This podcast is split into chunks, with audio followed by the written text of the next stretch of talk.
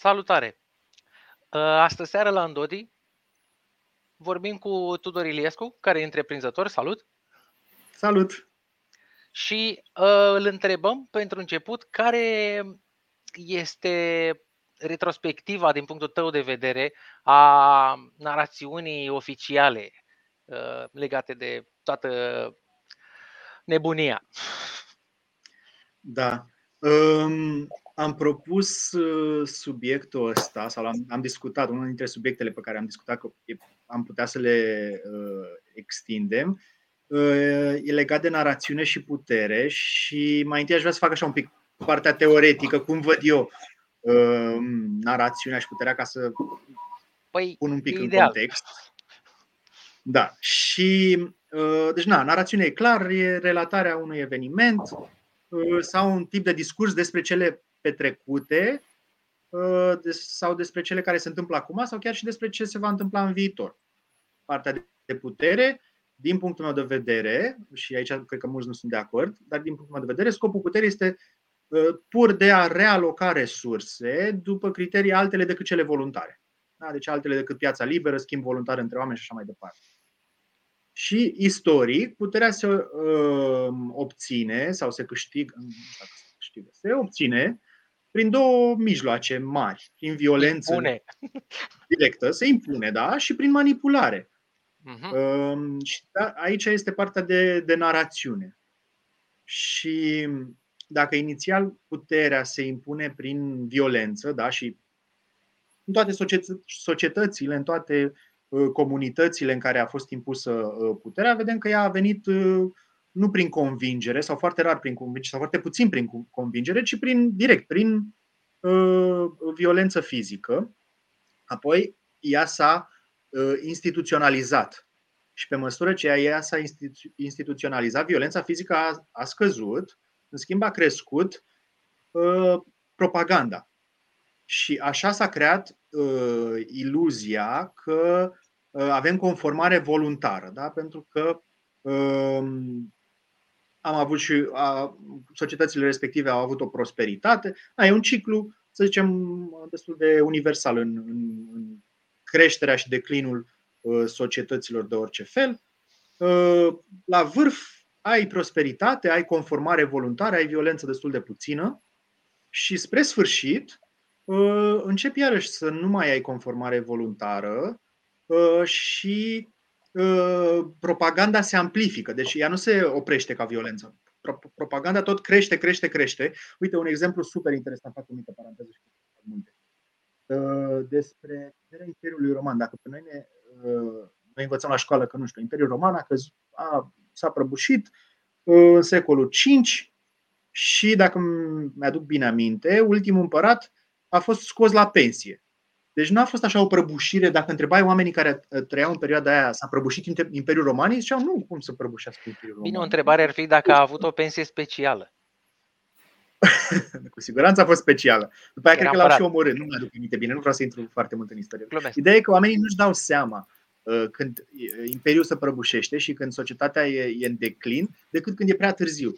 Uh, și la 300 de ani după prăbușirea Imperiului Roman, încă mai erau diferiți conducători care își spuneau uh, conducător roman și așa mai departe. Deci, na, banii nu mai existau, banii romani, uh, instituțiile romane nu mai existau sau erau deja în, în nu se mai vorbea latină, deja se vorbeau alte limbi. Era așa mai departe. Erau conservatori. Ideea este că da, propaganda încă funcționa și oamenii voiau adică fundamental erau conservatori, ziceau nu, noi suntem aici în Imperiul Roman și suntem bine și așa și la, uh, în societățile uh, actuale și asta e teza unora pe, la care, care sunt de acord, e că acum avem un, o perioadă de declin accelerat, economic, cultural și militar și de alte tipuri, uh, dar nu e foarte evidentă, pentru că propaganda încă funcționează.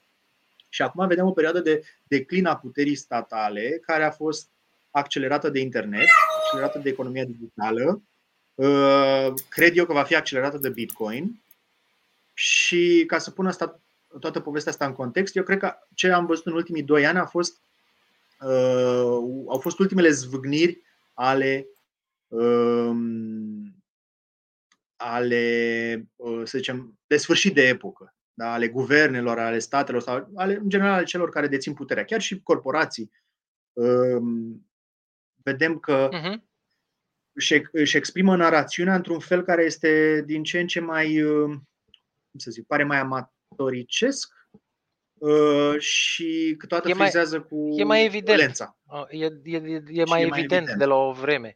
Da? Dacă în anii 90 puteam să credem că istoria s-a oprit, da? Uniunea uh, Sovietică se prăbușise, Statele Unite erau liderul de necontestat al lumii uh, și da, erau uh, experți care spuneau istoria s-a oprit, asta e, acum avem democrație liberală, ăsta e modelul de urmat. Acum nu mai e atât de evident și toată narațiunea asta începe să fie un pic. Mm. Și în contextul ăsta există o altă mare putere Uh, ce are o putere de propagandă comparabilă cu cea a Statelor Unite. Și e vorba de China. Și așa a apărut uh, narațiunea coronavirusului. Și dacă ne aducem aminte, cel puțin eu, uh, în ianuarie și februarie, de acolo venea narațiunea. Da? Pentru că acolo a izbucnit prima, uh, prima dată pandemia, Ehm, Ei făceau parte din vedeam. Uh, înțelegerea internațională și părea că o să-și facă treaba? Uh, nu știu, n-aș duce-o în okay. direcția asta. Aș, ideea e că de acolo a venit narațiunea. E un lucru cu care toți putem fi de acord, că mhm. primul nostru contact cu coronavirusul sau cu uh, da, povestea coronavirusului a fost din China. Și hai să vedem ce, ce am aflat prima dată din China. Uh, vedeam din China. Cum? Oamenii se prăbușeau pe stradă din cauza unei noi boli de care nu știam prea multe. Da, atenție, alea, care... alea, alea nu erau filme oficiale. Da? Sau cel puțin, uh, nu, nu, cel puțin nu erau scurse, ca, erau scurse, erau scurse pe rețelele de uh, pe WeChat da. sau pe ce Dumnezeu, da? Deci ce, ele nu aveau zis? manta comunicatului uh, comunicatului oficial. Nu, dar e importantă și e important și detaliul ăsta. Pentru că da, noi, da. fiind uh, teoretic fiind sceptici da, de față de China, în clipa în care se, sau se scurg informații de acolo, și chestia asta cu siguranță o știa regimul, dacă se scurge ceva, tindem să credem mai mult decât dacă e comunicat oficial de partid uh, cu sigla în spate. Exact. Eu, eu de asta am zis uh, că um, capacitatea lor de propagandă e aproape uh, uh, asemenea sau la, aproape la fel de eficientă ca cea americană. Ehm, sau nu neapărat, poate n-aș zice propagandă în cazul Americii, ar fost mai mult o narațiune mai soft, așa, dar ehm, na, unii ar interpretau ca propagandă. Dar la China clar, clar e propagandă și deci astea au fost primele uh, informații pe care le-am avut, da? vizuale, foarte de impact, adică n-au fost așa niște povești de undeva. Nu, vedeam cum oamenii se prăbușesc pe stradă, vedeam cum se târau în spitale Uh, vedeam cum oamenii erau sudați în case, uh, vedeam cum uh, erau prinși cu plasele, da? efectiv ca niște pești așa pe uscat, nu știu. Deci aruncau plase pe niște oameni care erau neconformi și care nu stăteau în casă. Vedeam cum dronele patrulau și spuneau la mici, nu știu, la țărani și așa, mici fermieri ziceau mergeți acasă, sunteți în pericol, nu știu, era un, mi-aduc aminte, era un om pe câmp, singur, da? da nu știu da, ce făcea da. el acolo. Uh, așa. Și uh, Orașele a venit drona să-i spună, merge acasă, ești.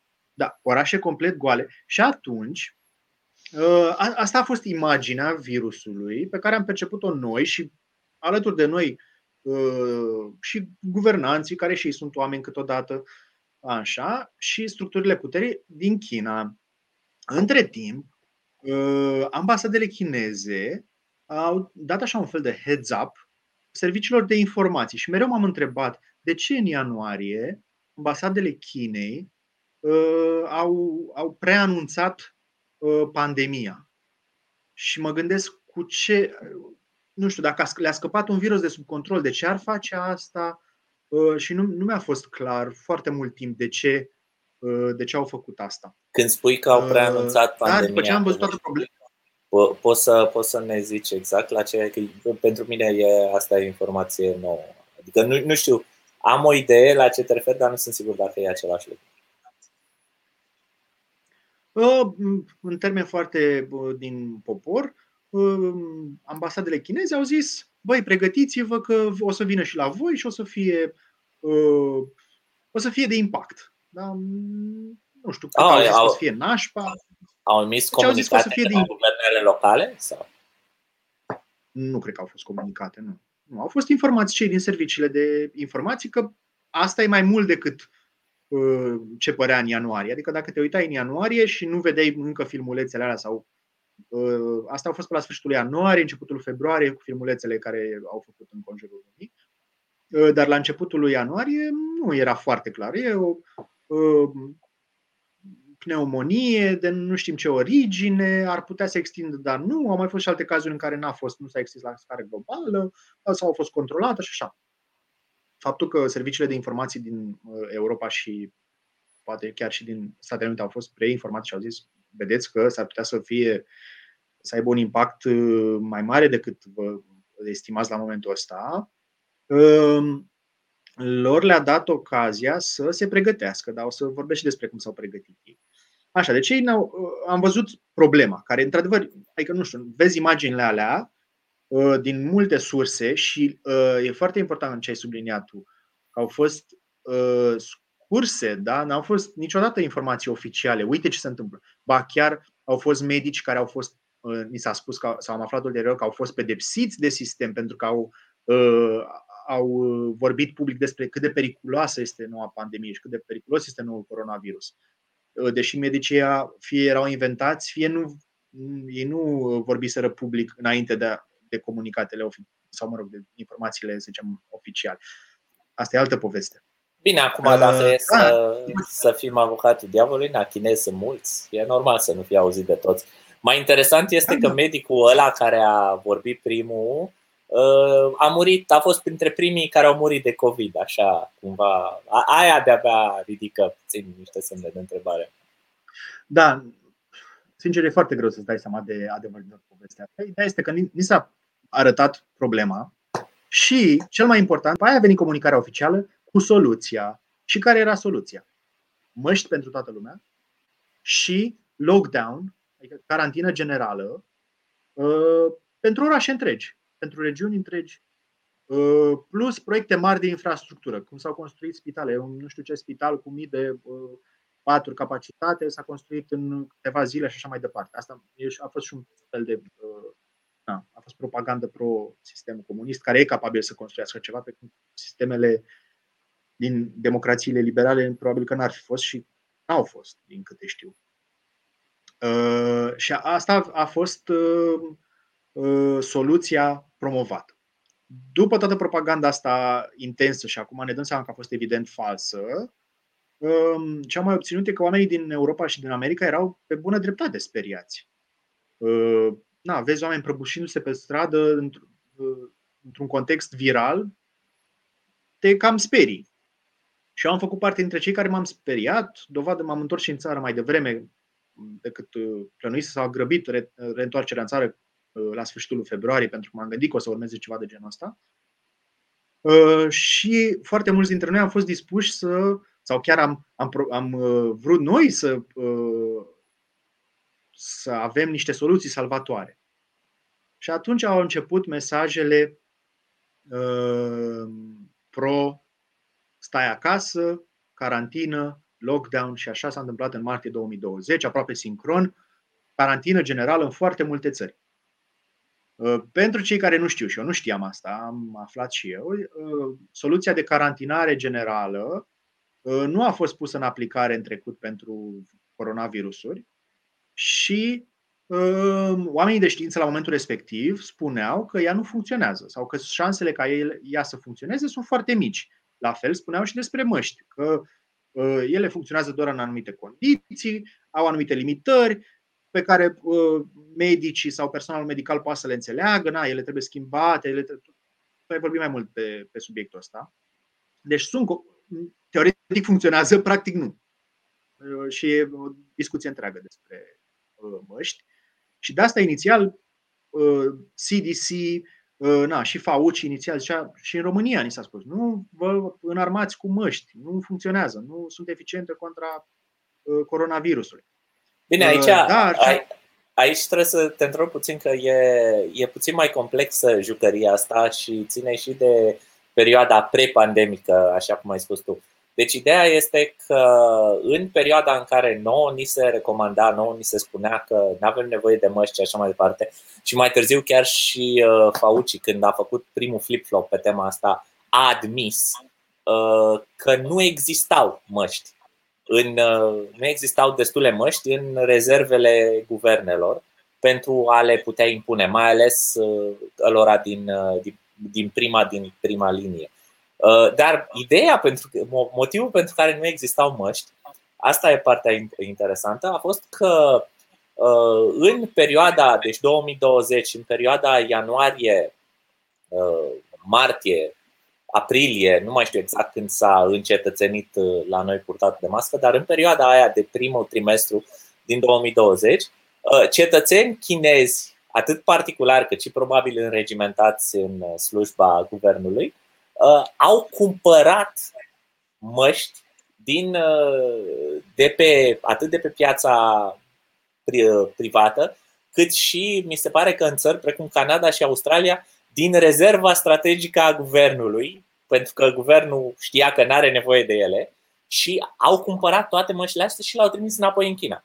Deci, în, uh, în perioada respectivă s-a, s-a realizat o penurie efectivă de, de măști. Uh, deci, uh, insider trading.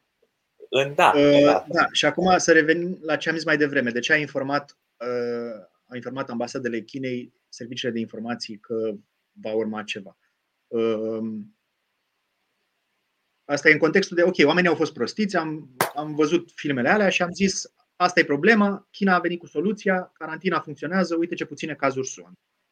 Ehm, dar de ce au acceptat guvernele să facă jocul Chinei, să-și închidă, să, să implementeze carantina generală, să-și închidă economia, ehm, în condițiile în care își dădeau seama că asta va avea niște efecte. Adică poate nu își dădeau seama de tot impactul, dar și-au dat seama că va avea niște efecte. Ehm, pentru că și guvernele sunt formate din oameni, oameni care și-au dat seama că este ocazia perfectă pentru putere. Pentru că orice situație de urgență este o ocazie să acaparezi mai multă putere și asta au făcut și serviciile de informații. Au importat masiv sau au contractat masiv echipamente medicale, măști și toate cele și le-au vândut la suprapreț prin firmele lor către state și statele nici nu trebuiau să, adică nu exista să ceri uh, socoteală statelor de ce au plătit X pentru o izoletă sau pentru un ventilator. Nu, e situație de urgență, e pandemie, plătești cât trebuie ca să faci rost. Da, era și, uh, în majoritatea statelor era și declarată starea de urgență, inclusiv la noi. Nu? Că prim, printre da. primele lucruri care s-au întâmplat în, uh, în colaborare cu uh, băgatul tuturor românilor la coteț a fost declararea stării de urgență. Da, care exact. te absolvă legal de la a mai întreba ce și cum și de a mai trece prin procesul legal de achiziții exact. Deci, Ăsta e răspunsul simplu la de ce au făcut guvernele, de ce și-au uh, compromis țările pe care le căpușează. Uh, pentru că oamenii din, de la putere uh, au avut beneficii foarte mari de, de putere extra și efectiv de bani, da, de acces la resurse mai multe, fără ca cineva să te întrebe. Dovadă că după aia au și printat bani cu nemiluita, nu a mai existat niciun fel de, de, de limită la cheltuieli, pentru că stare de urgență, pandemie, trebuie să faci totul ca să salvezi uh, viețile. Un mesaj care, asta a fost narațiunea oficială și care a prins, că e foarte greu să justifici uh, de ce o viață costă bani sau de ce nu cumperi mai multe ventilatoare. Că apoi s-a dovedit că ventilatoarele uh, mai mult au încurcat decât ajutat, asta e partea a doua. Așa, deci am, am zis de ce oamenii simpli au, au cumpărat povestea, gogoașa asta, după aia de ce oamenii din guverne și din structurile de forță ale statului la fel, de ce oamenii de știință uh, s-au uh, da, raliat în spatele narațiunii oficiale. Păi sunt, oamenii de știință sunt niște oameni uh, super inteligenți, da? adeseori ignorați, uh, neînțeleși de societate și s-au trezit brusc în lumina reflectoarelor, pentru că toată lumea, toată lumea căuta soluții și uh, căutau soluții la oamenii de știință, că ei erau cei mai măsură să ne spună ce trebuie să facem. Și oamenii de știință au spus ce știau din studiile și din experiența lor. Măștile teoretic funcționează practic. Aveți grijă. Nu, inițial noi am avut o variantă foarte, cum să zic, decentă a, a, a mhm. științei. Da? Da, ne-au spus că măștile, inițial ne-au spus, în martie ne-au spus, măștile nu funcționează dacă le folosiți așa cum le vreți voi să le folosiți sau cum vor fi folosite de populație fără instrucțiuni. Uh, lockdown-urile sunt o invenție nouă, nu au mai fost puse în aplicare, probabil nu vor funcționa. Dar ușor, ușor, din dorința de, pe de-o parte, se simțeau vinovați că spuneau asta pentru că um, veneau mesajele din China cu lockdown-urile funcționează, salvați vieți. Și atunci tu, ca om de știință, ca medic, ca persoană medică, e greu să vii tu să zici, băi, știi, s-ar putea să nu funcționeze, pentru că dacă implementezi soluțiile astea, e posibil să salvezi o viață. Și atunci, pe de-o parte, uh, moralitatea personală și, uh, cum să zic, dorința de a salva vieți sau dorința de a fi mai vizibil, pentru că dacă tu începeai să vorbești pe aceeași voce cu uh, puterea, deveneai și mai vizibil, era mai bine finanțat și așa mai departe, se acumulau, să zicem, studiile sau mesajele de genul lockdown-urile funcționează, da, carantinele funcționează și așa mai departe, și mesajele s-au uniformizat și s-au accelerat sub influența guvernelor de data asta naționale, pentru că au scăpat, deci China a scăpat mesajul ăsta, a dat narativa asta lumii în ianuarie-februarie și apoi gata. Deci uh, ei și-au trimis experții în Italia, prima țară care a, făcut, care a implementat lockdown. Experții au zis lockdown-ul nu e suficient de bine implementat, trebuie și mai mult, și mai mult, și mai mult. Și pe toate țările s-au uitat la Italia și s-a extins chestia asta. Deja nu mai era sub influența Chinei și au făcut treaba și au, uh, să zic, și au, uh, au născut narațiunea asta în lume. Uh, și apoi, pentru că incentivurile, pentru că uh, stimulentele erau de așa natură, lumea a adoptat-o uh, pe scară destul de Uh, larg. După aia, spre sfârșitul uh, lui 2020, a apărut o altă narațiune, uh, tot de, la, de data asta din partea științei, deci nici nu mai avea treabă cu China, că vaccinurile ne vor salva. Și de data asta, dacă te uiți istoric, într-adevăr, vaccinurile ne-au salvat. Au salvat zeci de milioane, poate sute de milioane de vieți pe o scară comparabilă poate cu nu știu, organismele modificate genetic, care și alea au salvat zeci sau sute de milioane de vieți, sau poate chiar energia nucleară, care și aia a, a prevenit foarte multe morți cauzate de uh, energie provenită din surse uh, murdare. Da, da, sau lipsă. Mai... Sau lipsa energiei, exact. Așa. Și uh, asta era o narațiune foarte, uh, cum să zic, decentă. Vom avea vaccinuri și uh, vor ajuta. Doar că guvernele, uh, cum să zic, populația deja a început să se îndoiască de, de lockdown-uri să, și să se îndoiască, să se sature, să, te, să se multe, un cumul de factori și de măști și așa mai departe. Uh, mai ales că ele au fost impuse cu uh, o forță care n-a mai fost întâlnită pe timp de pace. Da? Deci eu nu o să uit cum a oprit tancul să mă întrebe de ce m-am dus cu copilul la control medical sau Uh, au venit jandarmii cu mitraliera să mă întrebe de ce nu port masca uh, pe nas. Uh, adică asta sunt niște imagini vizuale pe care nu le aștepți în timp de pace. Decât dacă, nu știu, chiar cad oameni pe stradă lângă tine și spitalele sunt, da, să tărăsc oamenii în spitale, cum am văzut în China. Doar că ne-am dat seama că nu e așa. N-a fost chiar așa cum văzusem noi inițial în China. Ehm, în timpul ăsta a mai apărut o narațiune, da? deci s-a, s-a amplificat narațiunea asta, băi, nu e, narațiunea oficială nu funcționează, ehm, lockdown-urile nu funcționează, masca e, a devenit botniță și așa mai departe. Mesajele astea anti uh, au fost ocazia perfectă pentru uh, inamicii uh, statelor uh, libera, să zicem, vasi liberale din Europa și din America să uh, stimuleze um, disensiunea și tensiunea socială. Și de asta uh, mesajele anti-narațiunea oficială au fost promovate, evident, de Rusia. Adică, pe bună dreptate, uh, Rusia, sau mă rog, guvernul rus, a stimulat, amplificat și așa toate mesajele astea contra. Jos bodnițe și așa mai departe.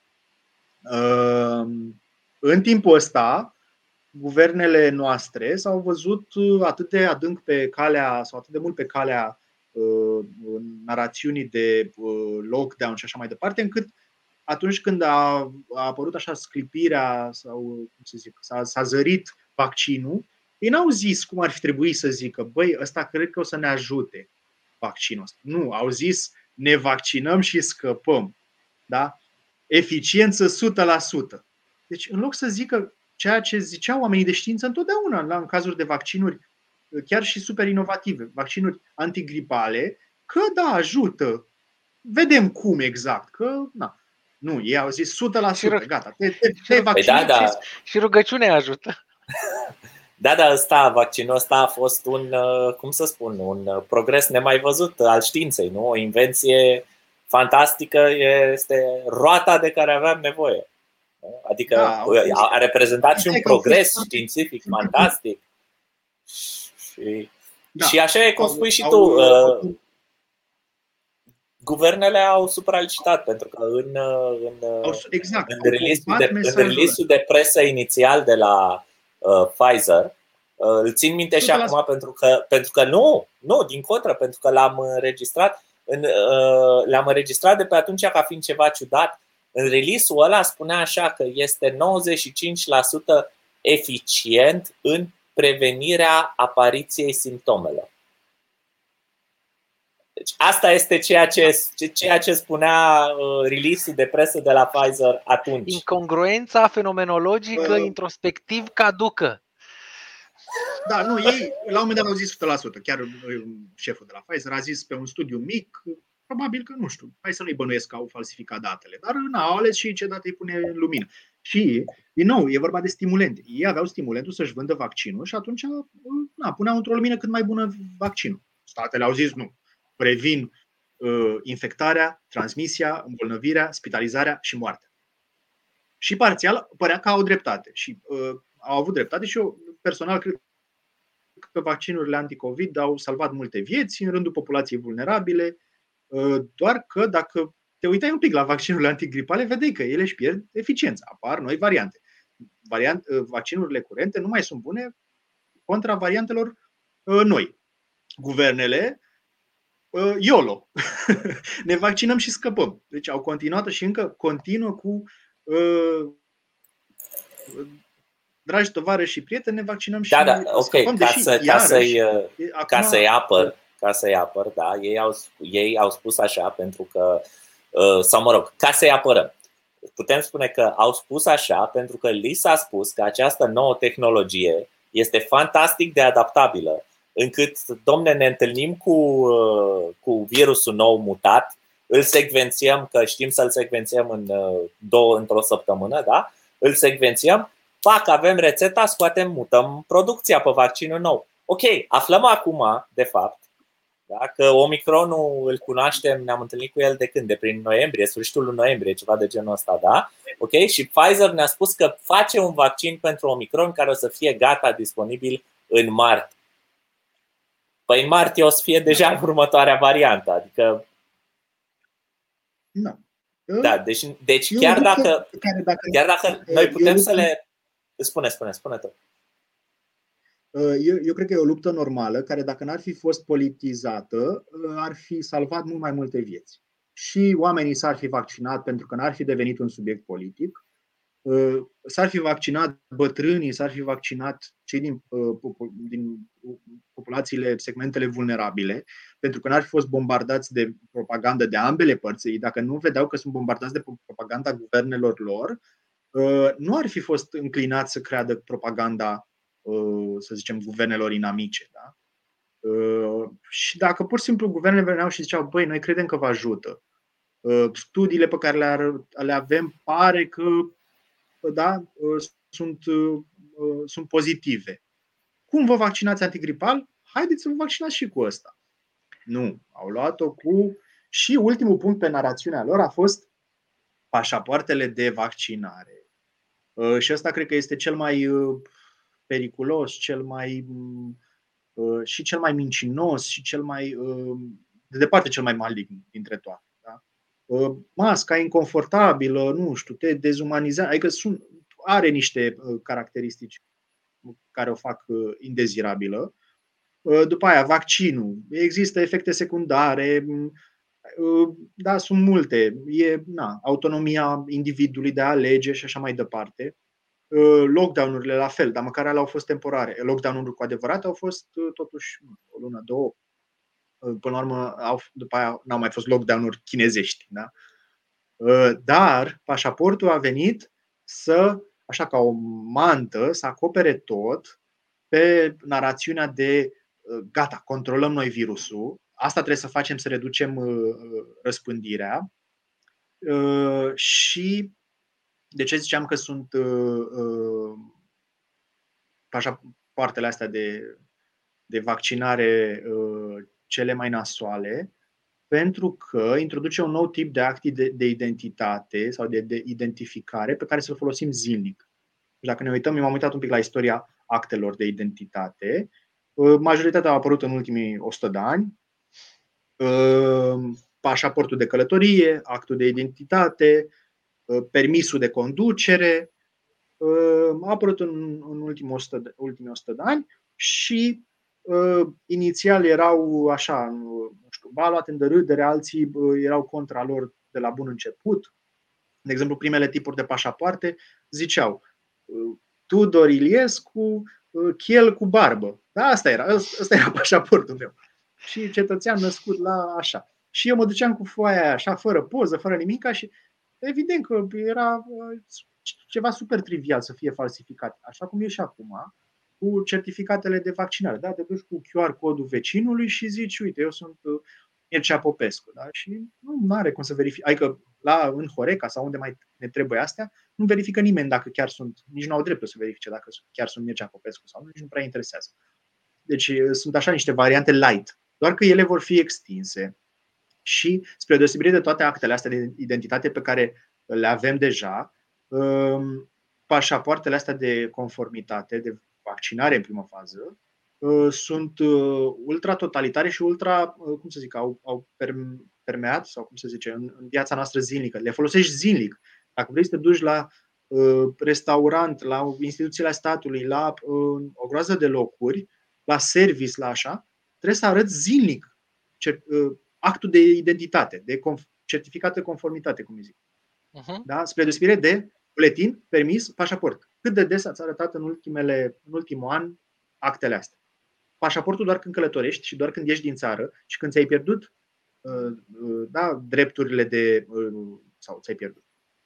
Nu mai ești pe teritoriul unde poți să-ți exerciți liber drepturile de cetățean român. Uh-huh. Și atunci, da, la, îl arăți permisul, tu poți să te urci la mașină, în mașină, să conduci și poate să nu te oprească poliția 2 ani. Uite, pe mine în ultimii 2 ani nu m-a mai oprit poliția din întâmplare. Da? Adică eu pot să conduc liber, să-mi văd viața mea, să mă urc un potențial pericol. Da? Că dacă da, cumva potențial... n-am permis de conducere la volan, așa, ă, și chiar riscul ca eu să omor cu mașina e mult mai mare decât riscul să infectez pe cineva și să moară. Ă, deci asta e cu permisul de, de conducere și la fel și buletinul, nu știu. Cred că am arătat de două ori buletinul în, în ultimul an. Pe când certificatul trebuie să-l arăți zilnic sau aproape zilnic. Dacă ești într-un oraș mare și ai nevoie să faci chestii, trebuie să-l arăți. Și este, uh, o, este ultimul așa din, din șirul de narațiuni oficiale uh, și care deja a fost adoptat în, uh, în China și a fost, uh, cum să zic, acolo deja este un întreg uh, ecosistem în jurul lui. Acolo ai, ai scorul social, ai tot. Și uh, conspiraționiștii care au zis că va fi mai mult decât atât, momentan, așa, sunt pe linie. Mm, au și n-au dreptate. Dacă se va întâmpla, uite cum citisem o știre că se va întâmpla în Anglia, vor renunța complet la certificat. Înseamnă că conspiraționiștii nu au avut dreptate cu povestea asta cu certificatul, n-a devenit un nou act de identitate care să controleze uh, total societatea și așa mai departe. Dar dacă nu e așa, vedem, eu sper să mă înș... Sincer, chiar nu știu, personal nu știu în ce direcție va merge. Eu aș înclina să cred că uh, certificatele astea de conformitate vor rămâne. Uh, lockdown-uri nu cred că Măcar că o să le împingă vedea, să dar... rămână, dar nu fac nici ei așa tot ce vor ei. Uh,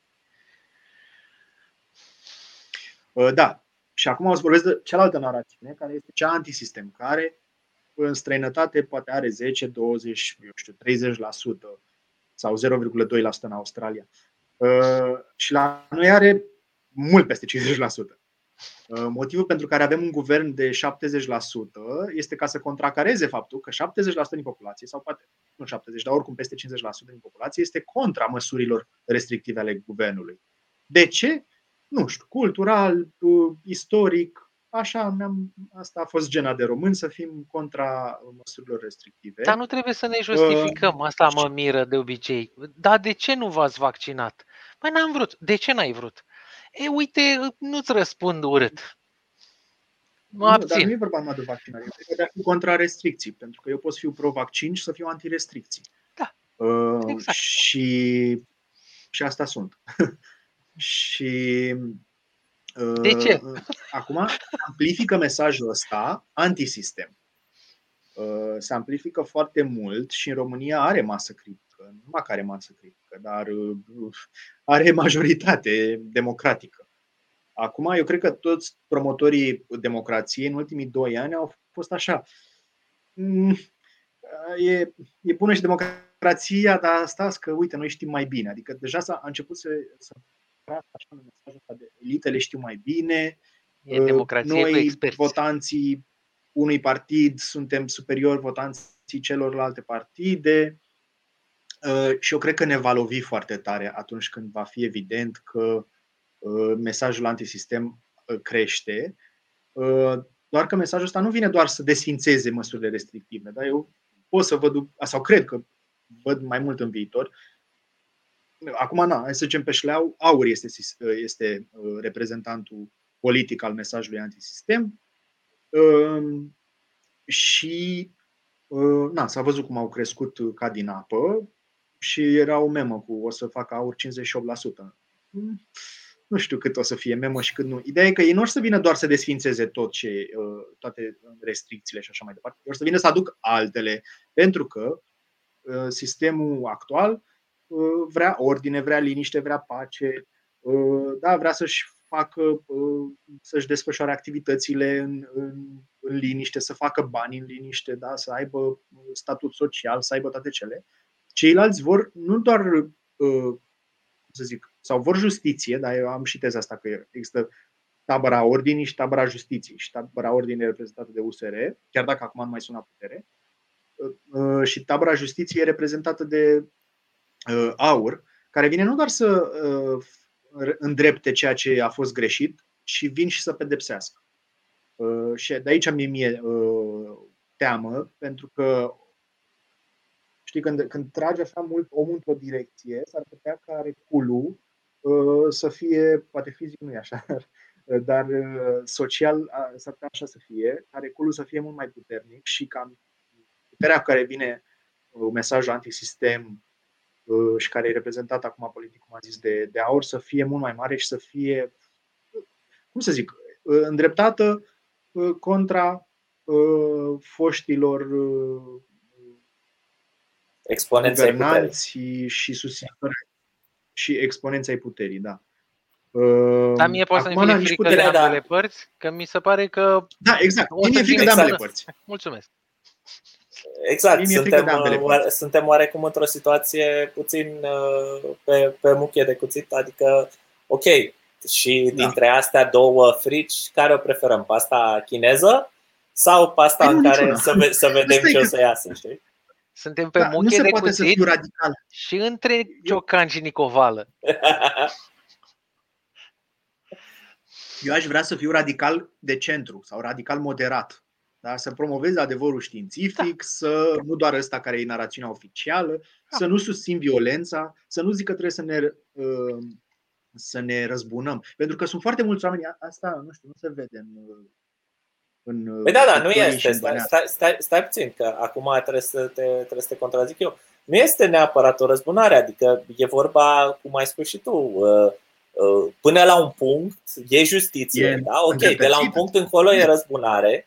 Sunt de acord uh, că nu ar trebui să ne răzbunăm, dar nici să abandonăm și justiția ca nu cumva să se ajungă la răzbunare. Da, da. Nu cred că aș fi de acord.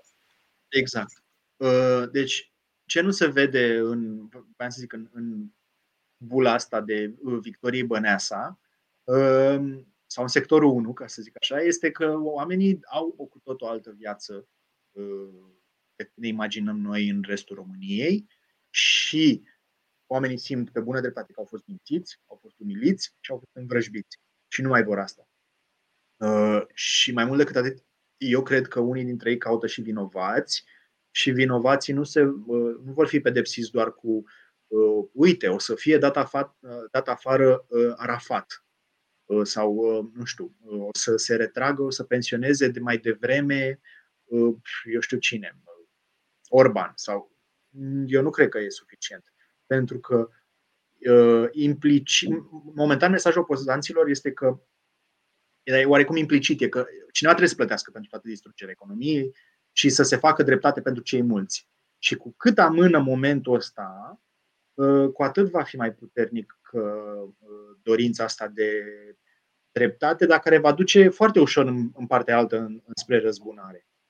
Uh, ce încearcă să facă puterea oficială, sau mă rog, puterea, nu puterea, este să infiltreze, să ghideze mișcările de opoziție, dar nu le iese mereu, pentru că na, mai orchestrezi niște uh, acțiuni din astea menite să, uh, să inflameze sau să redirecționeze opinia publică într-un sens sau altul. Și asta se întâmplă în, în toate uh, statele și așa. Uh, dar uh, um, narațiunea puterii se prăbușește și există riscul să prăbușească cu totul. Adică să existe un punct și încep să văd așa crâmpeie da, de oameni din bula mea um, da, care mă identific. Na, sunt, suntem votanți USR, suntem uh, anticorupție, anti-PSD, da, lucrăm în multinaționale sau startup-uri sau da, industrii creative, IT, nu știu ce, și au început și oameni din, din bula asta să zică, bă, stai puțin, mai las-o încolo. Au trecut doi ani, adică înțeleg. După aia se mai uită și pe știrile oficiale, da? se informează din surse oficiale. Și văd, stai, păi stai puțin, au murit mai mulți mi vaccinați Dacă... decât nevaccinați. Păi stai că acum eu credeam că vaccinul funcționează și până acum a funcționat vaccinul, că m-am informat din surse oficiale și am văzut că funcționează. Acum din surse oficiale îmi spune că mm, Bine, în, în, apărarea, în apărarea lor, numărul de morți la care astăzi s-a înregistrat uh, proporția aia mare de vaccinați, uh, Astăzi, by the way, s-a înregistrat o proporție de record, deci din numărul de morți total, record absolut, 35% au fost vaccinați. Pe de altă parte, au fost 6. Adică Uh, trebuie să, să fim uh, onești da, și să înțelegem că atunci când, uh, când lucrăm cu numere mici, proporțiile mm poate să pară foarte da, da. mari. Foarte bună observație, și, dar eu nu mă gândeam numai la România, mă gândeam și la celelalte țări, unde începe să devină evident că cei care s-au vaccinat acum un an de zile nu mai au protecție împotriva noii variante. Ceea ce corect, absolut... asta, asta e, asta e adică corectă peste tot, cu numere mari, cu tot ce e. Adică, da. da. Uh, ce zic eu e că există riscul de ca toată narațiunea asta să, sau cumulul ăsta de narațiuni să se prăbușească cu totul. Uh, și cei care dețin puterea și au acces la resurse sau decid cum sunt alocate resursele, să nu accepte asta pe bună dreptate sau pe, pe bună dreptate. Uh, nu acceptă. Știm da, psihologia umană, nu știu, istoria puterii ne spune că nu acceptă tranziția asta de de putere, mai ales că există riscul, deci nu va fi un tra- o tranziție lentă de genul, a, sunt alegeri, am pierdut, aia stau pe bară, nu mai am ce fura patru ani sau nu mai am ce controla, nu mai am ce statut social să am timp de patru ani, dar după aia las că revenim noi la putere. Nu, s-ar putea să, să, să nu se întâmple așa, să se întâmple mult mai violent.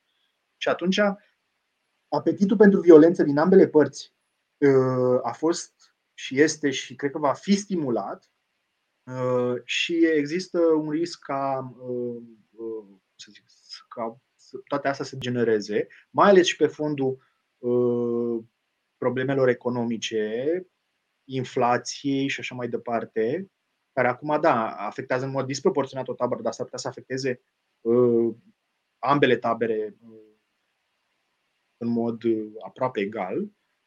Uh, ce putem face? Din punctul meu de vedere, cum am zis, trebuie să fim radical moderați, să promovăm adevărul, uh, și să nu acceptăm violența. Asta mi se pare. Doar că ce e foarte interesant apropo de violență, cei care sunt acum predispuși la, cred eu, predispuși la violență sau la promova violența, sunt și progresiștii care ar trebui să fie pacifiști, da? vedem și în state.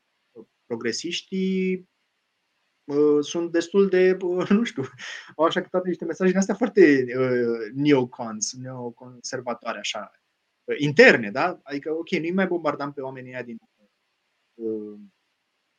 Orientul Mijlociu, dar dacă ar fi să, nu știu, să ne gândim ce să facem cu tabăra cealaltă care nu se vaccinează sau care vrea nu știu ce face, chiar vorbeam despre un sondaj care arată că uh-huh progresiștii sunt foarte dispuși să aplice violența, nu neapărat ei personal, ci să se aplice violența, adică prin instrumentul statului. Deci ei sunt tabra ordini, cum, cum îi zic eu. Da? Ei sunt să fie ordine și să se aplice violența pe ăia răi. Așa? Da, e, e interesant că, uh, teoretic, în, uh, în perspectiva clasică a uh, analizei politice, tabăra ordinii da, lege și ordine, da, era tabăra conservatoare. Tabăra conservatoare a republicanilor, exact.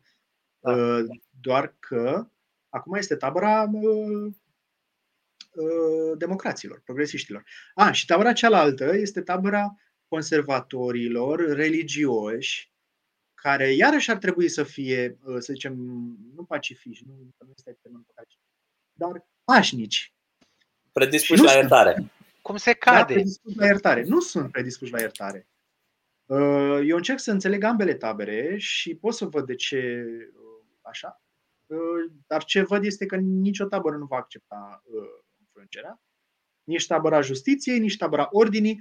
Și avem în România și Partidul Ordinii, USR, și avem și Partidul Justiției, AUR. Avem și în lume țara sau statul, mai bine zis statul Ordinii, China, care, care zice Uh, asta e promisiunea uh, Chinei la, la nivel global. Da? Că vei avea ordine în țară. Uh, și Cum? avem și, zi, zi, și statul justiției, care cred eu că este Statele Unite. Care asta e promisiunea lor, că justiția va învinge. Acum, nu știu dacă astea vor fi, cum se vor dacă e adevărată teza asta cu ordine și versus justiție, dacă cum se va uh, juca. Cum, uh, Tudor, uh, cum, uh, cum reconciliezi uh, toată narrativa asta cu, cu narrativa care iese acum din China, narațiunea care iese acum din China? Uh, și anume de, de ce ei practic uh, au învins pandemia, da, au declarat pandemia încheiată. Mi se pare că a ieșit și Xi Jinping de a spus chestia asta cu subiect predicat în uh, noiembrie 2020. Da? După care, pe întreg anul 2021, dacă te uiți la numărul de cazuri din China, era flatline. Deci mai mort decât uh, economia Coreei de Nord. Uh, cum, cum explici faptul că acum, de ceva vreme, au reînceput uh, exact aceleași măsuri care au reînceput să apară, exact aceleași măsuri? Că se confruntă cu nu știu ce val, că fac lockdown peste lockdown în nu știu ce orașe, că nu știu ce uh, restricții la intrare, ieșire și restricții de treabă. Ce, ce crezi că se întâmplă acolo, de fapt? Uh, păi și ei au o promisiune de și ei au o promisiune de îndeplinit față de poporul chinez. Promisiunea lor a fost că aveți uh, control autoritar asupra societății, dar obținem ceea ce promitem. Da? Și ceea ce promitem a fost creștere economică 7%, 8%. Bifat în ultimii 30 de ani, nu știu. Acum, na, cum sunt cifrele alea. Aproximativ. Dar ok. pentru omul de, uh, pentru clasa de mijloc chineză sau chiar și pentru omul de rând chinez, nu contează că e 7-8%, contează că viața lui e din ce în ce mai bună. Și asta este, cum să zic, viața chinezului de rând e din ce în ce mai bună în, în ultimele decade. Adică promisiunea asta a fost îndeplinită de partid. Apoi partidul a venit cu uh, promisiunea asta că dacă ne, uh, ne permiteți în continuare să avem controlul total al societății, rezolvăm și probleme de genul pandemie. Uite cum se chinuie ăștia în vest, ce au certuri, că nu se vaccinează, că nu au restricții, încalcă oamenii restricțiile, dar noi în China, uite cum facem lucrurile. Și acum nu o fac numai pentru să zic, de ochii celorlalte țări, o fac pentru uh, poporul chinez care, care li s-a, le-a fost promis că uh, vor reuși să, să țină pandemia sub control și trebuie să o livreze pe ideea asta. Cu păi da, dar eu, eu întreb pentru că, uite, anul trecut n-a transpirat nimic. Adică anul trecut ai zice că a fost pandemia sub control. Delta, chestii, chestii, nimic, zero. Păi cum? Eu cred că în mare parte a fost sub control. Chiar, chiar cred că a fost în mare parte sub control. E Acum, posibil? Nu, nu știu dacă e atât de uh, zero cum arată sursele oficiale, dar cred că în mare parte a fost uh, sub control. Pentru că altfel ar fi ieșit cumva la iveală când, uh, nu știu, Delta face ravagii. Uh, dar mai e o chestie. În momentul în care uh, partidul pare că nu-și mai îndeplinește promisiunile, Uh, și atenția poporului, și partidul nu numai Partidul Comunist Chinez, și partidele vestice. Și atenția poporului este pe partid, puterea are o singură și nu mai reușești să, uh, cum să zic, să deflect, cum să zic, deflectezi, să, să, să respingi? Să respingi sau să îndepărtezi atenția uh, asupra. Redirecționezi. Să o redirecționezi, da. Uh, atunci nu există decât o singură cale Uh, să găsești un nou dușman care de data asta să nu mai fie intern, să fie extern.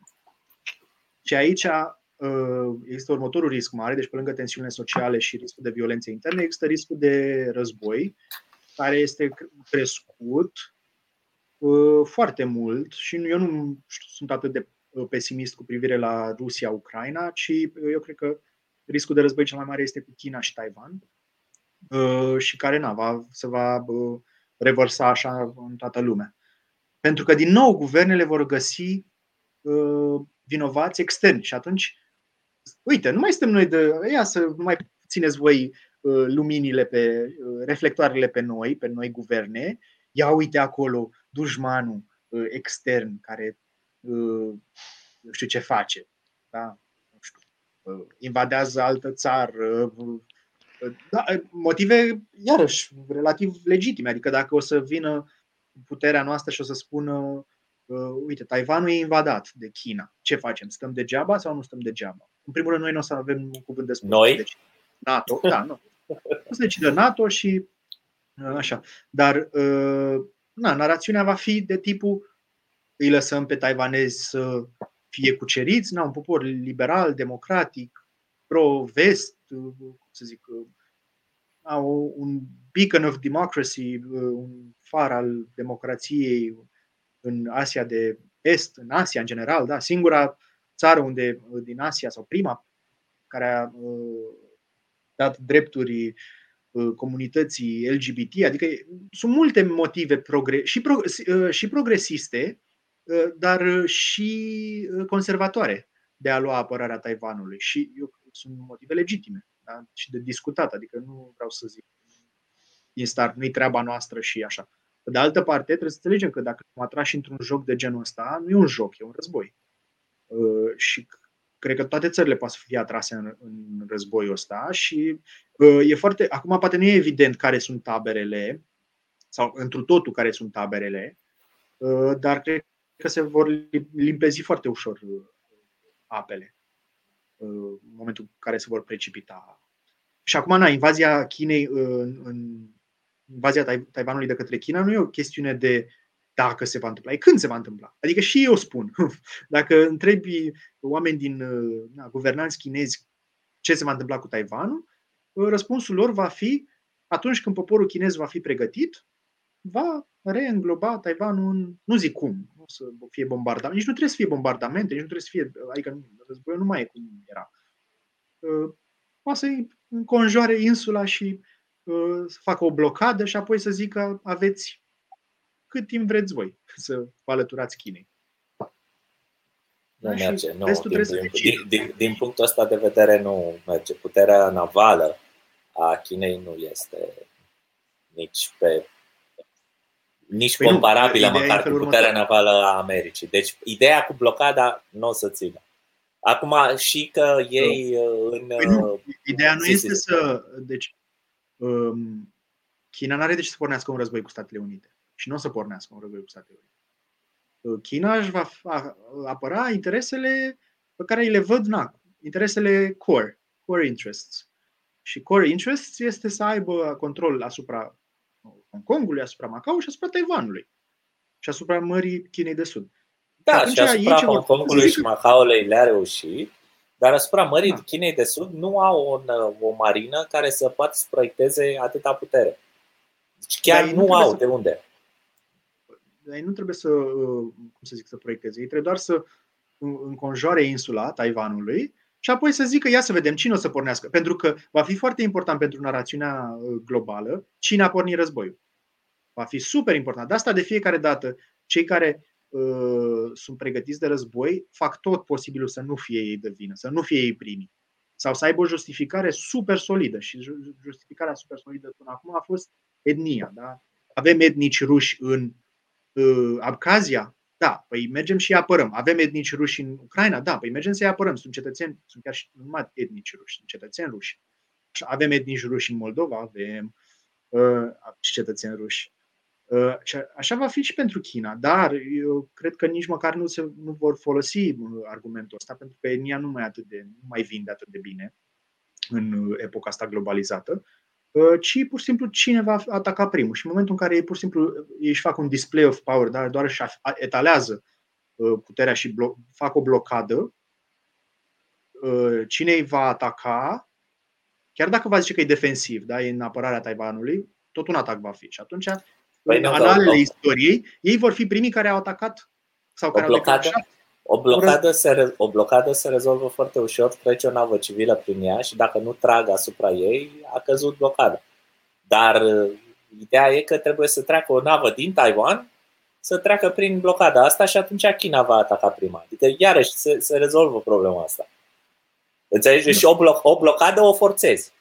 Da. Și nici măcar, și nici măcar nu trebuie să o forțezi din interiorul Taiwanului poți să forțezi cu o navă militară care să spunem că este invitată de către Taiwan să intre în port. Și intră cu întreagă, cu întreagă flotă și cine va trage primul va fi cel care vrea să-și păstreze blocada. Dacă nu, nu. Da, astea cred că sunt chestii de subtilități uh, pe care le-au gândit unii și le gândesc de zeci de ani de când se pregătesc pentru asta și o să vedem cum se joacă. Ideea este că poate să fie, ce zic eu, e că poate să fie o narațiune și vedem așa un pic uh, glimpse sau cum, cum să zic, uh, uh, porțiuni de, de scenarii, de narațiuni. Da? Dacă intrăm pe uh, site-urile oficiale ale propagandei uh, chinezești, rusești și neoficiale uh, americane NATO, uh, o să vedem cam care e narațiunea care se vrea jucată. Și uh, ideea este că ce au în comun toate astea este că uh, încearcă să uh, redirecționeze atenția din, din interior în exterior. Pentru că e mult mai ușor să-ți găsești un dușman în exterior decât să, să susții pe termen lung o, o mișcare din asta de, uh, de tensiune socială. Și de a ține. De ce să ții populația locală sub control, să sub control, când poți foarte bine să Uh, genereze o urgență din asta internațională și apoi va fi iarăși și, și intern îți va fi mai ușor. Um, și, na, până la urmă, ca individ, tu ca guvernant, nu ai nimic de pierdut din nou. Deci tu nu o să te duci în războaiele astea, nu o să moară nimeni dintre cei care iau deciziile. O să fie iarăși niște. Tu crezi că au uh, legătură toată nebunia corona? Crezi că are legătură cu un asemenea următor pas de care ai zis până acum? Uh, sau doar speculează? Sau... Nu, adică uh, cred că ce vreau să întreb Alex este dacă crezi că ăsta a fost the end game of it all, adică da, asta a fost planul de la început? Sau pur și simplu ăsta e oportun acum ca să program de ieșire? Asta e oportun, yeah. pentru că oricum asta era, uh, cum să zic, asta se va întâmpla oricum. Deci faptul că China va invada Taiwanul e, uh, cum să zic, nu știu să zic când, dar clar se va întâmpla.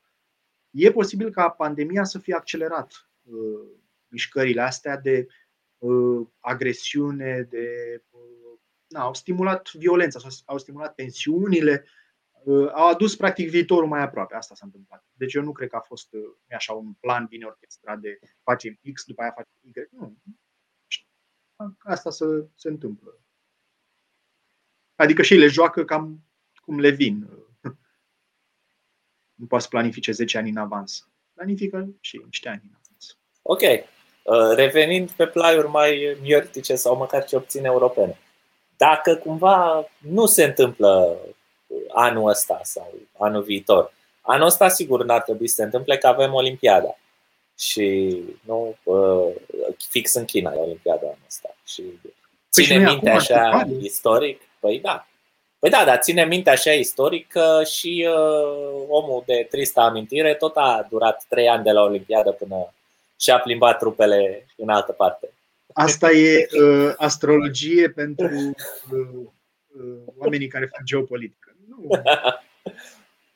Uite, uh, da, hai să presupunem. Și ciclu, nu știu cum. Hai, hai să presupunem că nu uh, se întâmplă nimic cu China anul ăsta. Cum vezi uh, că o să cotească narațiunea în uh, România sau Europa? În cazul în care nu se întâmplă chestia asta. O să ne luăm la trântă cu rușii sau, sau există și o altă posibilitate de ieșire? Uh, nu știu, eu cred că mm, acum s-a amplificat mai mult uh, mesajul ăsta de război cu Rusia și așa, pentru că na, fiecare vrea să obțină cât mai mult și trebuie să blufezi cât mai tare, și rușii și uh, NATO. Uh, și atunci cred că e over, cum să zic, e supra... Supraamplificat. Supraamplificat. Deci cred că riscul real de război e mai mic decât cel pe care îl citim noi în ziare, în, în Ucraina, zic. Și cred că este subamplificat în Taiwan. Nu. Deci în Europa, nu știu, și din narațiunile astea legate de, de pandemie, Uh, cred că cea care a murit complet este cu lockdown-urile. Asta cred că gata, la nivel global nu o să mai avem lockdown-uri. Măștile cred că o să fie în continuare în spații închise, uh, în spații publice închise, forever.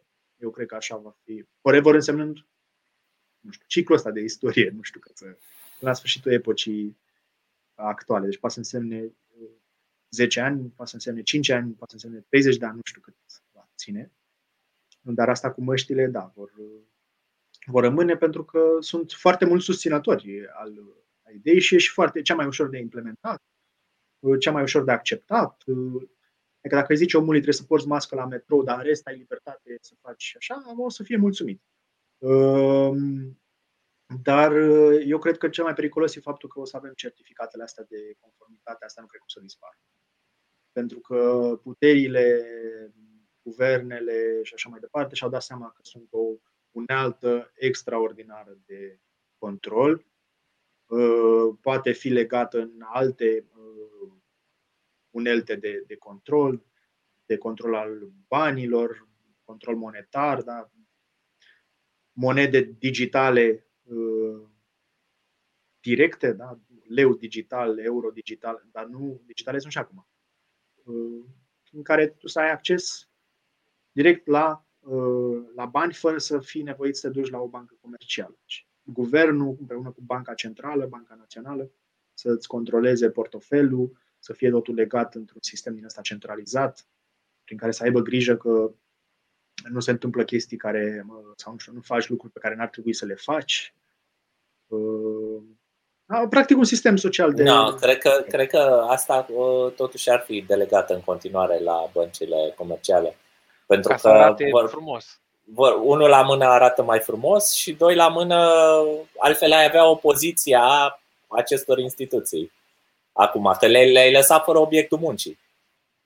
Nu, Complet. că ele pot să facă în continuare creditare, depozite, eu știu, adică el ar putea să ofere serviciile astea. Uh, da, aici deja mă duc mult în speculație. Ce cred eu e că va rămâne uh, certificatul ăsta, sub o formă sau alta. Uh, el va rămâne acolo așa. Tu ce ei face? Elimina complet. Crezi, ce, dar ce, cum, cum crezi că ar trebui o, să, să existe, să arate opoziția pe care trebuie să o, ar trebui să o executăm? Cum să arate opoziția? Păi exact ce face aur. Până la un Aha. Aha, aha. De asta zic că e ușor să cazi în, în narațiunea lor, pentru că până la un punct e foarte, cum să zic, liberal, libertarian, pro-libertate. Nu știu care o să fie punctul ăla în care depășește cum să zic, libertatea individului. Păi oricum Dar ei nu se omoară cu libertatea individului. Ei zic uh, națiunea, poporul. Da, da. Adică no, nu, nu e adevărat. Să... Mai zic și de libertatea individului. Adică, exact mai zic, mai zic. Pentru eliminarea măsurilor ăstora, uh, discursul e pe libertatea individului, e că ți încalcă da. libertatea individuală. Dar uh, fundamental, ei tot colectiviști sunt. Adică să nu ne facem vreo. O să ne bucurăm că scăpăm de anumite chestii pentru că e presiune din partea lor, uh, dar fundamental ei sunt la fel de colectiviști ca și ceilalți. Adică diferența între socialism și național-socialism e de nuanță. E de, uh, e de uh, mesaj, de fapt, de propag- cum sună propaganda, că fundamental, economic. Da, dacă, dacă are piper sau nu are piper. Da, da. Da, dar vezi, uh, eu, eu cred că vezi mai mult uh, socialism pe, pe eșichierul politic uh, al lumii bune, aici inclusând USR-ul uh, și PSD-ul și PNL-ul. Vezi mai mult socialism în discursul lor decât în, în discursul, în discursul lor. Adică ve, acolo, cum să spun, e, poți să spui că e mai mult naționalism, decât uh, socialism. Cel puțin, cel puțin la nivelul ăsta de, Diferența de deocamdată. Este de acces, da, diferența e de acces Par... la resurse. Uh, pentru că aur încă n-a avut acces la resurse. Mm, uh, când, când spui de resurse, vorbești de resursele statului, nu? Sau... Resurse comune, da, resursele statului. Da, dar uite, de exemplu, pe, pe sistemul ăsta, știi, cred că, cred că ai văzut articolul ăla cu George Simion, când îl întreba lumea cum de nu, cum de nu v-ați dedulcit la robinet, adică sunteți Cam subvenționați din banul public și așa mai departe. Nu, e populism, nu are nicio treabă, adică nu e că nu vrea el. Nu, e, știe că ajută și se gândește, e ce un păi, trade, da, un sigur, sigur e populism, dar uite, totuși a fost în stare să, să țină în frâu. Nu? Da, pentru că știe că câștigul electoral e mai mare decât că s-ar fi bucurat ideale a 2 milioane de euro sau cât au în cont. Ok. Și deci... știe că câștigul electoral din a-și dona 90% din salariu uh, e mai mare decât ia 90% din salariu. Dar în momentul în care ajungi la putere, uh, care partid crezi că va naționaliza uh, nu știu, întreprinderi private aflate în dificultate? A, păi vroia PNL-ul să naționalizeze. Bine, nu? PNL știm, știm, a, știm nu. pe surse sigure că a fost o presiune imensă da. pentru naționalizarea da. unui anumit concert. Mi se pare că sunt uh, PNL și PSD, uh, nici nu mai sunt, uh, sunt așa, nu știu, unchiul care vine și el acolo la masă și nu știu. Nu, cred că lupta e între USR și AUR. Și pe partea de naționalizare, clar că aur va fi pe naționalizare și per total. Da, ai putea spune asta, ai putea spune că, USE, că uh, aur e în pericol să naționalizeze industrie și întreprinderi și așa. USR-ul pe partea elaltă, cel puțin declarativ, a fost în pericol să naționalizeze corpurile oamenilor Absolut zi de zi. Absolut corect. Da, adică vorbim acum de ipotetic, ce va fi după 2024. Dar până una alta, recunosc, USR-ul a fost cel care a promovat cel mai mult certificatele de conformitate umană și toate celelalte aberații, care nici măcar nu sunt, măcar dacă ar fi avut scuza că sunt logice, dar nu sunt și nici n-au fost. Există o a treia cale?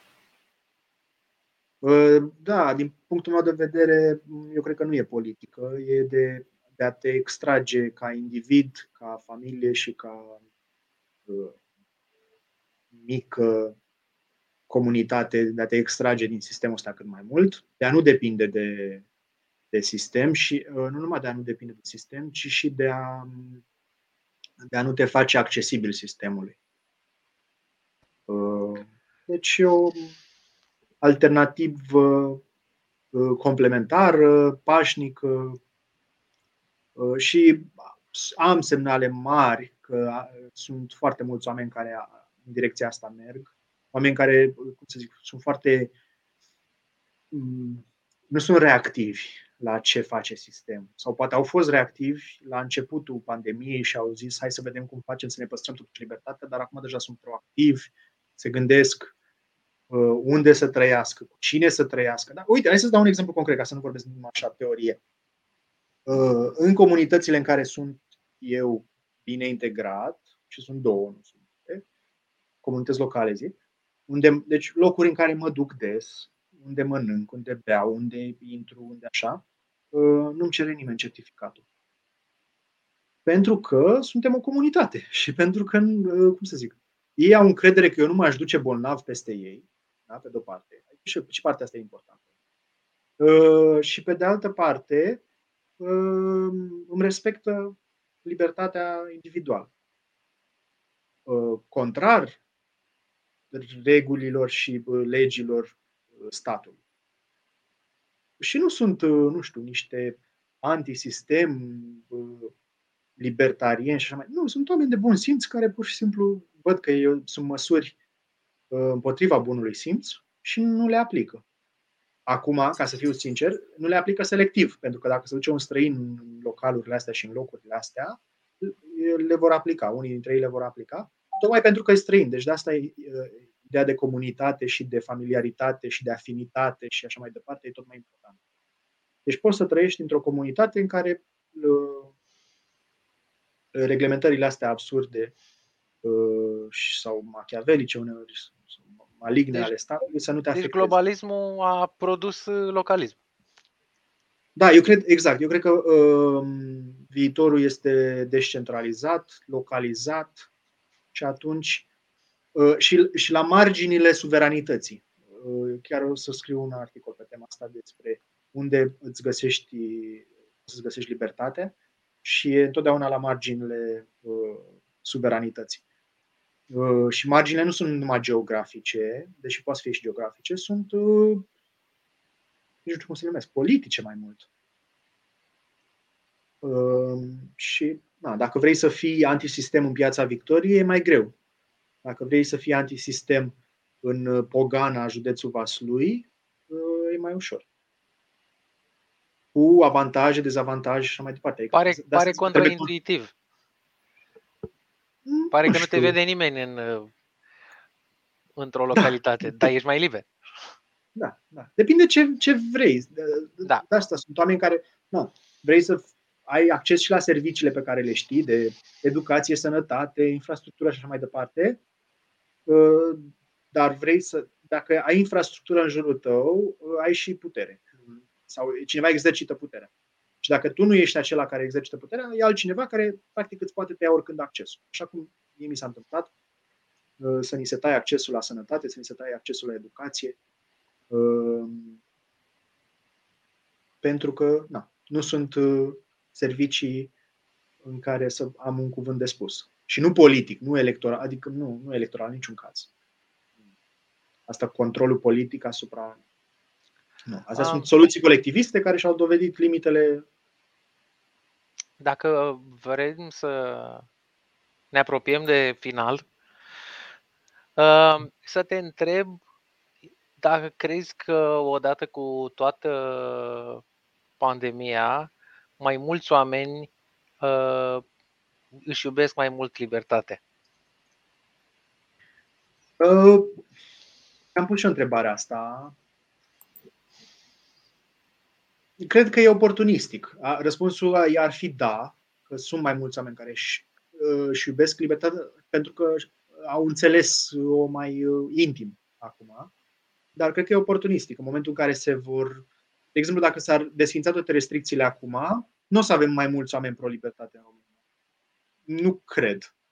Pentru că aceiași oameni care acum zic nu vreau să mă vaccinez sau nu vreau să arăt certificatul de conformitate, uh, în continuare, dacă ei credeau acum 2 ani că naționalizarea resurselor e o soluție sau că socializarea resurselor sau chiar, eu știu, cooperativizarea, deși asta poate fi o soluție, uh, dar socializarea costurilor uh, și naționalizarea industriei și așa soluție, nu cred că și-au schimbat opinia, pentru că n-au avut, uh, să zic, experiența să vadă că asta n-ar funcționa.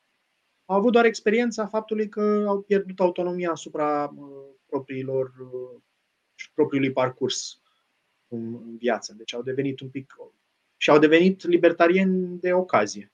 Dar cred că dacă s-ar desfința toate restricțiile, oamenii vor fi la fel de uh, libertarieni sau socialiști sau conservatori. Sau... Bine, nu pot să mă abțin să nu observ că unii care erau libertarieni s-au pierdut pe drum cu această ocazie. Dar da. mă rog. Uh, uite, asta e o paranteză, nu știu dacă am făcut-o suficient de clar, că ne, uh, pandemia asta ne-a dat ocazia multora să fim eroi, pentru uh-huh. că generația noastră nu mai are ocazia să fie. Noi nu mai avem ocazia să fim eroi.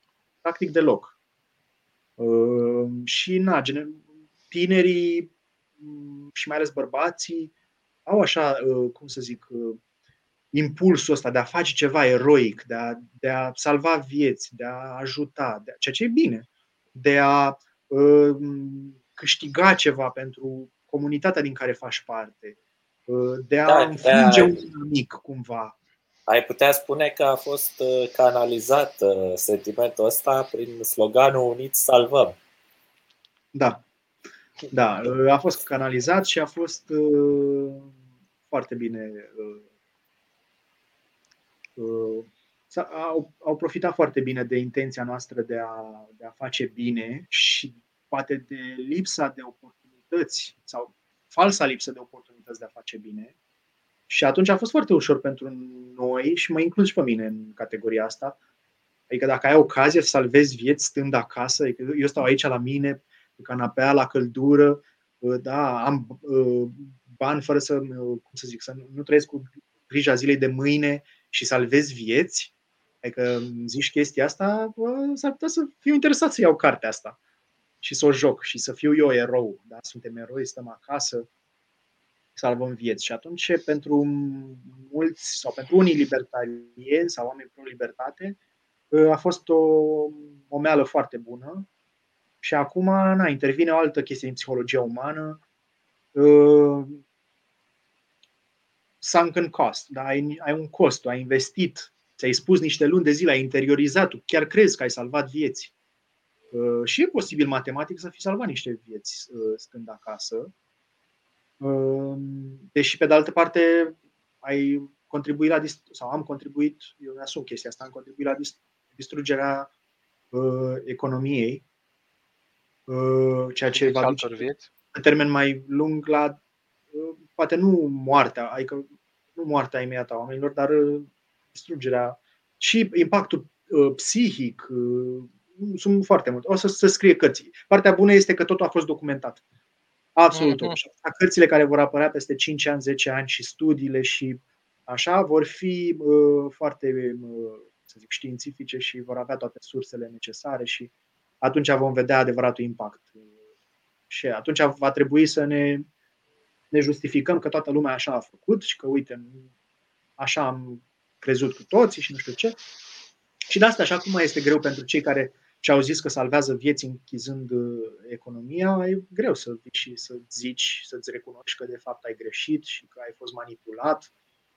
E, știi, dacă mie îmi zici că am fost manipulat, stai puțin, că eu sunt om, om deștept, cum adică m-au manipulat și m-au făcut ăștia pe mine, cum? Eu știu să mă informez și sunt, uh, am rigoare academică și nu poate să mă manipuleze ei așa pe mine. Și e greu să accepti chestia asta. Și atunci îți spui în continuare povestea că ai salvat vieți și că libertatea altuia se termină unde începe libertatea ta sau așa. Povești din astea. Adică nu sunt povești, mm-hmm. doar că le-ai aplicat într-un mod cu totul.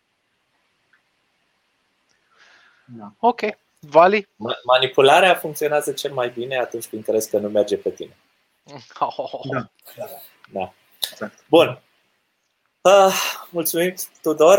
Uh, Mulțumesc noi o să facem acum un pic de cross-promovare, în sensul că un invitat foarte drag nou și des uh, prezent în emisiune, Tudor Smirna, uh, președinte al Institutului Mises, urmează să apară la emisiunea lui Mihai Neamțu pe YouTube, pe canalul lui de YouTube, îl găsiți uh, căutând după Mihai Neamțu pe YouTube, să vorbească despre cazul Djokovic, care e un pic mai arzător astăzi, uh, și emisiunea respectivă începe de la ora 9. Uh, noi vă mulțumim pentru că ați stat cu noi uh, acum. Îi mulțumim lui Tudor foarte mult pentru că a acceptat să vină să stea cu noi la povești. Mulțumesc și eu și sper să ne auzim în, în condiții mai libere. Sper ca multe din previziunile sau scenariile pe care le-am discutat să nu se adeverească uh, și sper să ne fie mai bine tuturor. Mulțumesc! Așa să fie. La mulți